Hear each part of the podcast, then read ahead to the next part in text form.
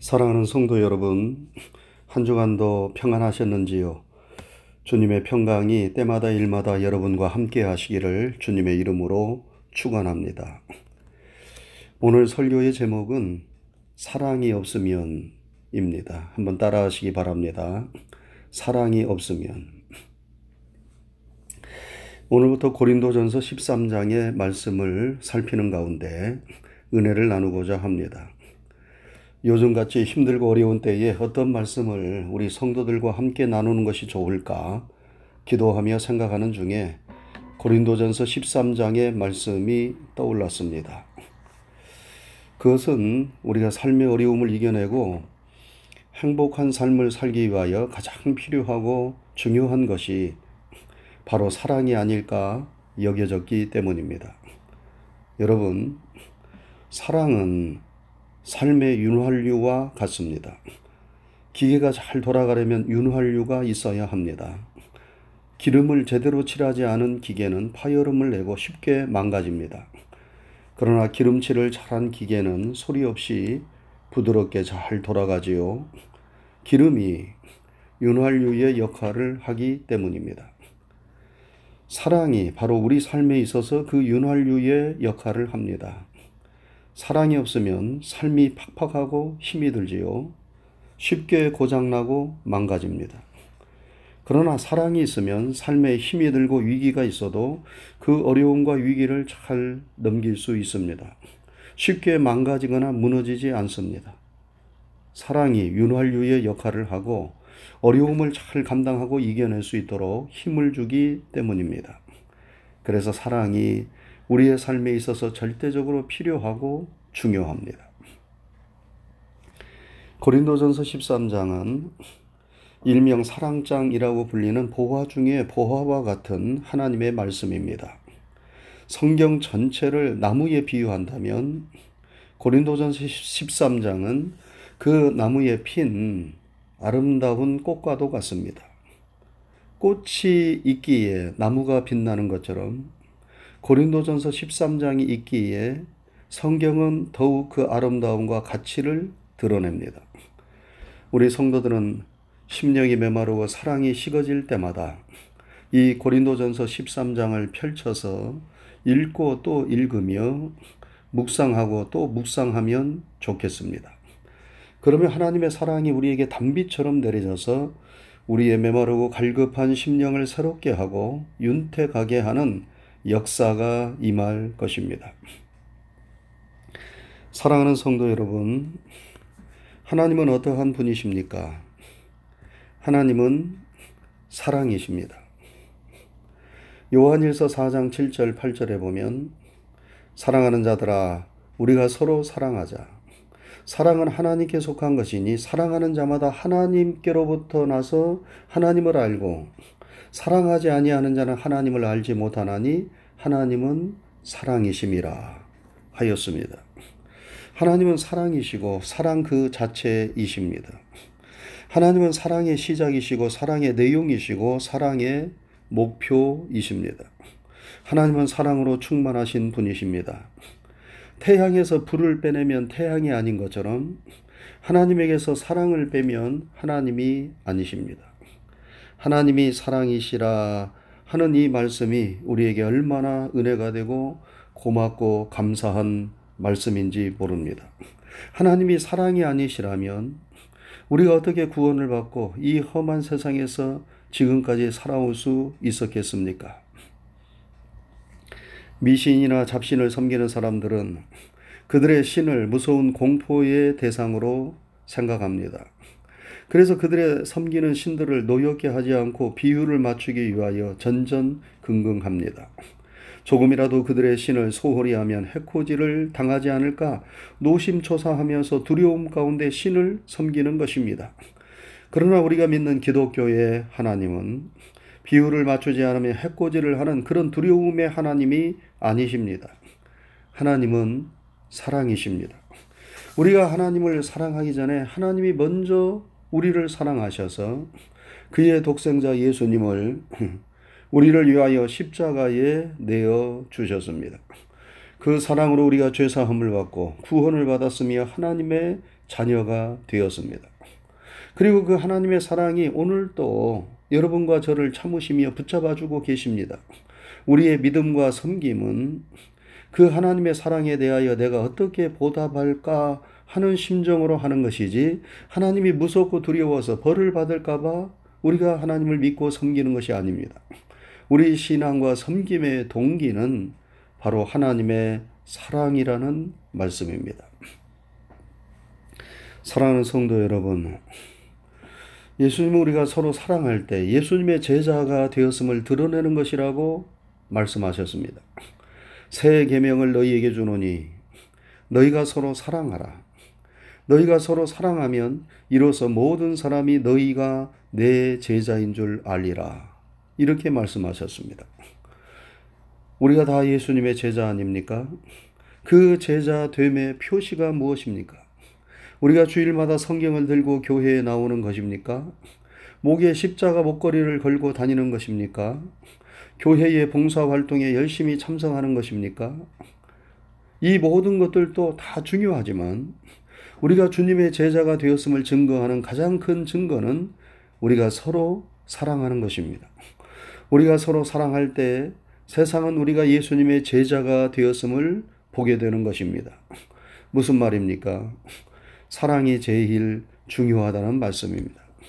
사랑이 우리 신앙의 본질이요, 핵심이요, 생명이라는 말씀입니다. 그러므로 우리는 사랑을 붙잡아야 합니다. 다른 것은 놓치더라도 사랑을 놓쳐서는 안 된다는 말씀입니다. 사랑을 붙잡고 있으면 우리는 놓친 것이 있어도 다시 붙잡을 수 있지만 사랑을 놓치면 모든 것을 놓치는 것이나 마찬가지입니다. 이 사랑의 중요성을 바울 사도가 오늘 본문에서 사랑이 없으면 사랑이 없으면 이라는 말로 강조하고 있는 것이지요. 내가 사람의 방언과 천사의 말을 할지라도 사랑이 없으면 소리나는 구리와 울리는 꽹가리가 되고 하였습니다. 여기서 사람의 방언이란 하나님이 주시는 영적 은사로서의 방언을 의미합니다. 방언의 은사를 받으면 하나님이 살아계셔서 나와 함께 하신다는 체험이 확실해지고 방언으로 기도할 때에 기도에 힘이 생기고 우리가 오래 기도해도 힘이 들지 않습니다. 초신자가 기도하다가 방언의 은사를 받으면 아주 굉장한 영적인 단계에 올라간 듯 생각되고 날아갈 듯 기분이 좋습니다. 제대로 된 방언은 성령이 주시는 영적 은사이기 때문에 좋은 것입니다. 단지 방언은 모든 사람들이 다 알아들을 수 있는 말이 아니기 때문에 공중 예배나 공중 기도 시에 사용하는 것은 바람직하지 않고 개인적으로 기도할 때에 사용하는 것이 좋습니다. 그리고 방언은 단지 성령의 많은 은사들 중에 하나일 뿐이지 그것이 그 사람의 영적인 수준을 나타내는 것이 아니기 때문에 방언을 못한다고 기죽을 필요도 없고 방언을 한다고 교만해서도 안 됩니다. 하나님은 사람마다 그 성격 기질을 따라서 다른 은사들을 주십니다.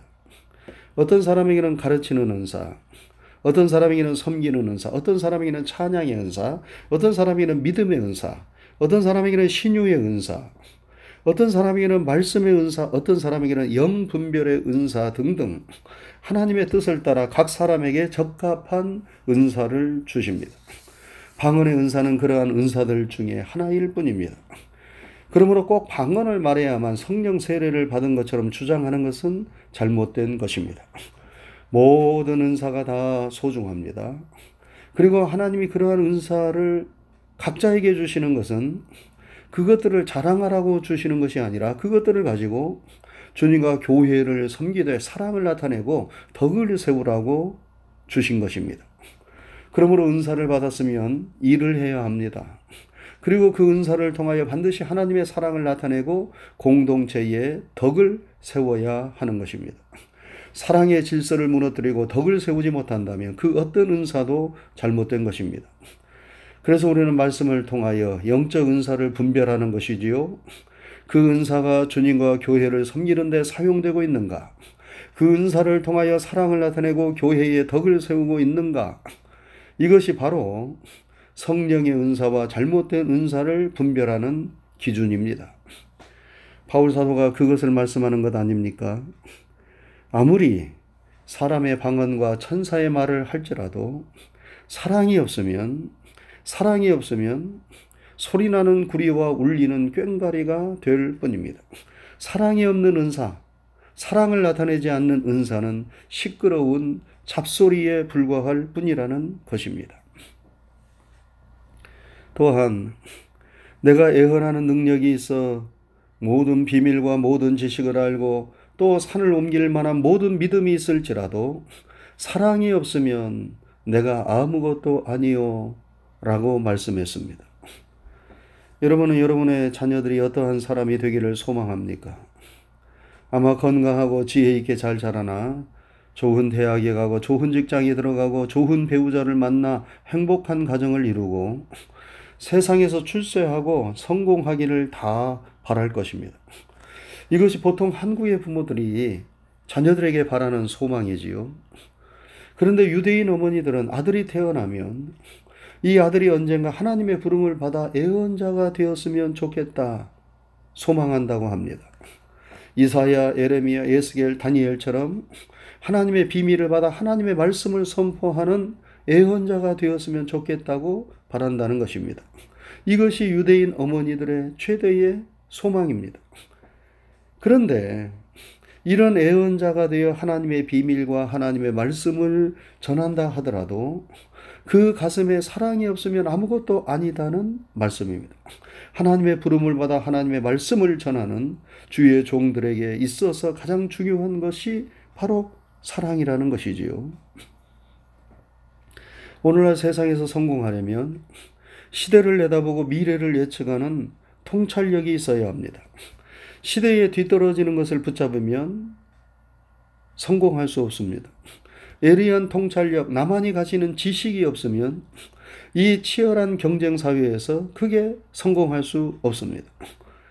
그런데 이러한 미래를 예언하고 예측하는 능이 있어 모든 비밀과 모든 지식을 가지고 있다 하더라도 사랑이 없으면 하나님 앞에서는 무익하다는 것입니다. 아무리 대단한 영적 은사, 세상적 은사를 가지고 있다 하더라도 사랑이 있어야 그 은사들이 빛을 발할 수 있는 것이지 사랑이 없으면 가치가 없다는 것입니다.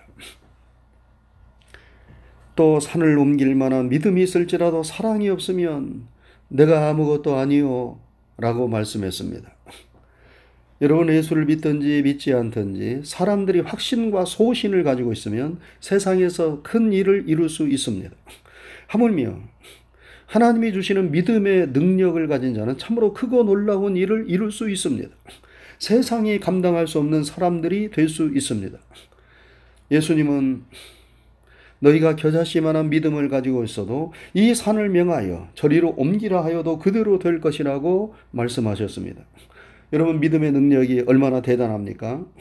모세는 믿음으로 홍해를 갈랐습니다. 여호수아는 믿음으로 여리고성을 무너뜨렸습니다. 다윗은 믿음으로 골리앗을 때려 눕혔습니다. 다니엘은 믿음으로 사자의 입을 틀어 막았습니다. 믿음의 힘이 대단하지 않습니까? 그러나 이런 믿음을 가지고 있다 하더라도 사랑이 없으면 그 믿음은 무익하다는 것입니다. 사랑으로 역사하는 믿음이 있어야 그 믿음이 유익한 결과를 가져오게 되는 것입니다. 그러므로 믿음도 중요하지만 그 믿음은 사랑의 바탕을 두어야 하는 것입니다. 그래야 하나님을 기쁘시게 하는 진짜 믿음이 됩니다. 또한 본문 3절에 보면 내가 내게 있는 모든 것으로 구제하고 또 내 몸을 불사르게 내줄지라도 사랑이 없으면 사랑이 없으면 내게 아무 유익이 없느니라고 말씀했습니다. 자기가 가진 물질과 시간과 재능을 다른 사람을 위하여 내어놓는 사람들이 있습니다. 훌륭한 사람들입니다. 그런데 이런 구제, 섬김, 봉사도 사랑이 바탕이 되어야 그 가치가 빛을 발하지 단지 이름을 알리고 자신을 자랑하기 위하여 하는 것이 된다면 그것은 별 의미가 없는 것이 되고 맙니다. 바울 사도가 오늘 본문에서 강조하는 요점이 무엇입니까? 그것은 사랑이 가장 중요하다는 것입니다. 우리가 사람의 방언을 하고 천사의 말을 하고 예언을 하고 모든 지식을 가지고 있고 산을 옮길 만한 믿음이 있고 모든 것을 아낌없이 내어주는 구제의 사람이 된다 하더라도 그 바탕에 사랑이 없으면 사랑이 없으면 아무것도 아니고 아무런 유익이 없다는 말입니다. 사랑하는 성도 여러분, 사랑은 우리 삶의 윤활유와 같습니다. 우리의 삶의 기초와 같습니다. 사랑이 없으면 우리의 삶은 너무나 팍팍하고 힘들어집니다. 삶의 의미와 목적을 찾을 수 없습니다. 사랑이 없으면 우리는 삶의 비바람에 쉽게 쓰러지고 무너지게 됩니다. 사랑이 중요합니다. 사랑이 필요합니다. 이 사랑을 달라고 하나님께 간절히 기도하고 하나님의 풍성한 사랑을 받아서 여러분과 저의 삶이 참으로 풍성하고 행복할 수 있기를 주님의 이름으로 축원합니다. 기도하겠습니다. 거룩하신 하나님 아버지 감사합니다. 거룩하고 복된 주님의 날입니다. 한 주간도 주님의 은혜와 사랑 가운데 저희들을 지켜주시고 인도해 주신 것 감사를 드립니다. 하나님 우리의 드리는 예배를 통하여 영광을 받으시오며 오늘 또 주신 하나님의 진리와 생명의 말씀을 영혼의 양식으로 삼게 하시고 우리의 삶의 등불로 삼게 하셔서 말씀의 인도를 받는 우리 모두가 되게 해 주옵소서. 오늘 또 하나님의 생명의 말씀을 통하여 사랑이 얼마나 중요한가. 사랑이 없으면 우리의 모든 하는 일들이 의미가 없음을 유익하지 못함을 가르쳐 주셨습니다. 우리가 하는 모든 일들 가운데 사랑이 바탕이 되게 하여 주옵시고 사랑으로 행하는 모든 일들이 되어서 우리의 삶이 풍성해질 뿐만 아니라 삶의 의미가 더하여질 수 있도록 도와주옵시고 우리의 사랑을 통하여 우리의 심령이 행복하고 우리의 가정이 행복하고 우리의 교회가 행복하고 우리의 공동체가 행복할 수 있도록 주님이 인도하시기를 원합니다. 세상이 너무나도 힘들고 어려운 가운데 있습니다. 하나님이 도와주시었기를 원합니다. 서로가 서로를 사랑하는 가운데 이 모든 것들을 이 어려움을 이겨낼 수 있는 우리의 모든 공동체가 되게 하여 주시옵소서. 또 앞으로의 한 주간의 삶도 주님께서 선하게 아름답게 인도하시고 사랑으로 우리의 모든 삶을 이끌어 주시옵소서.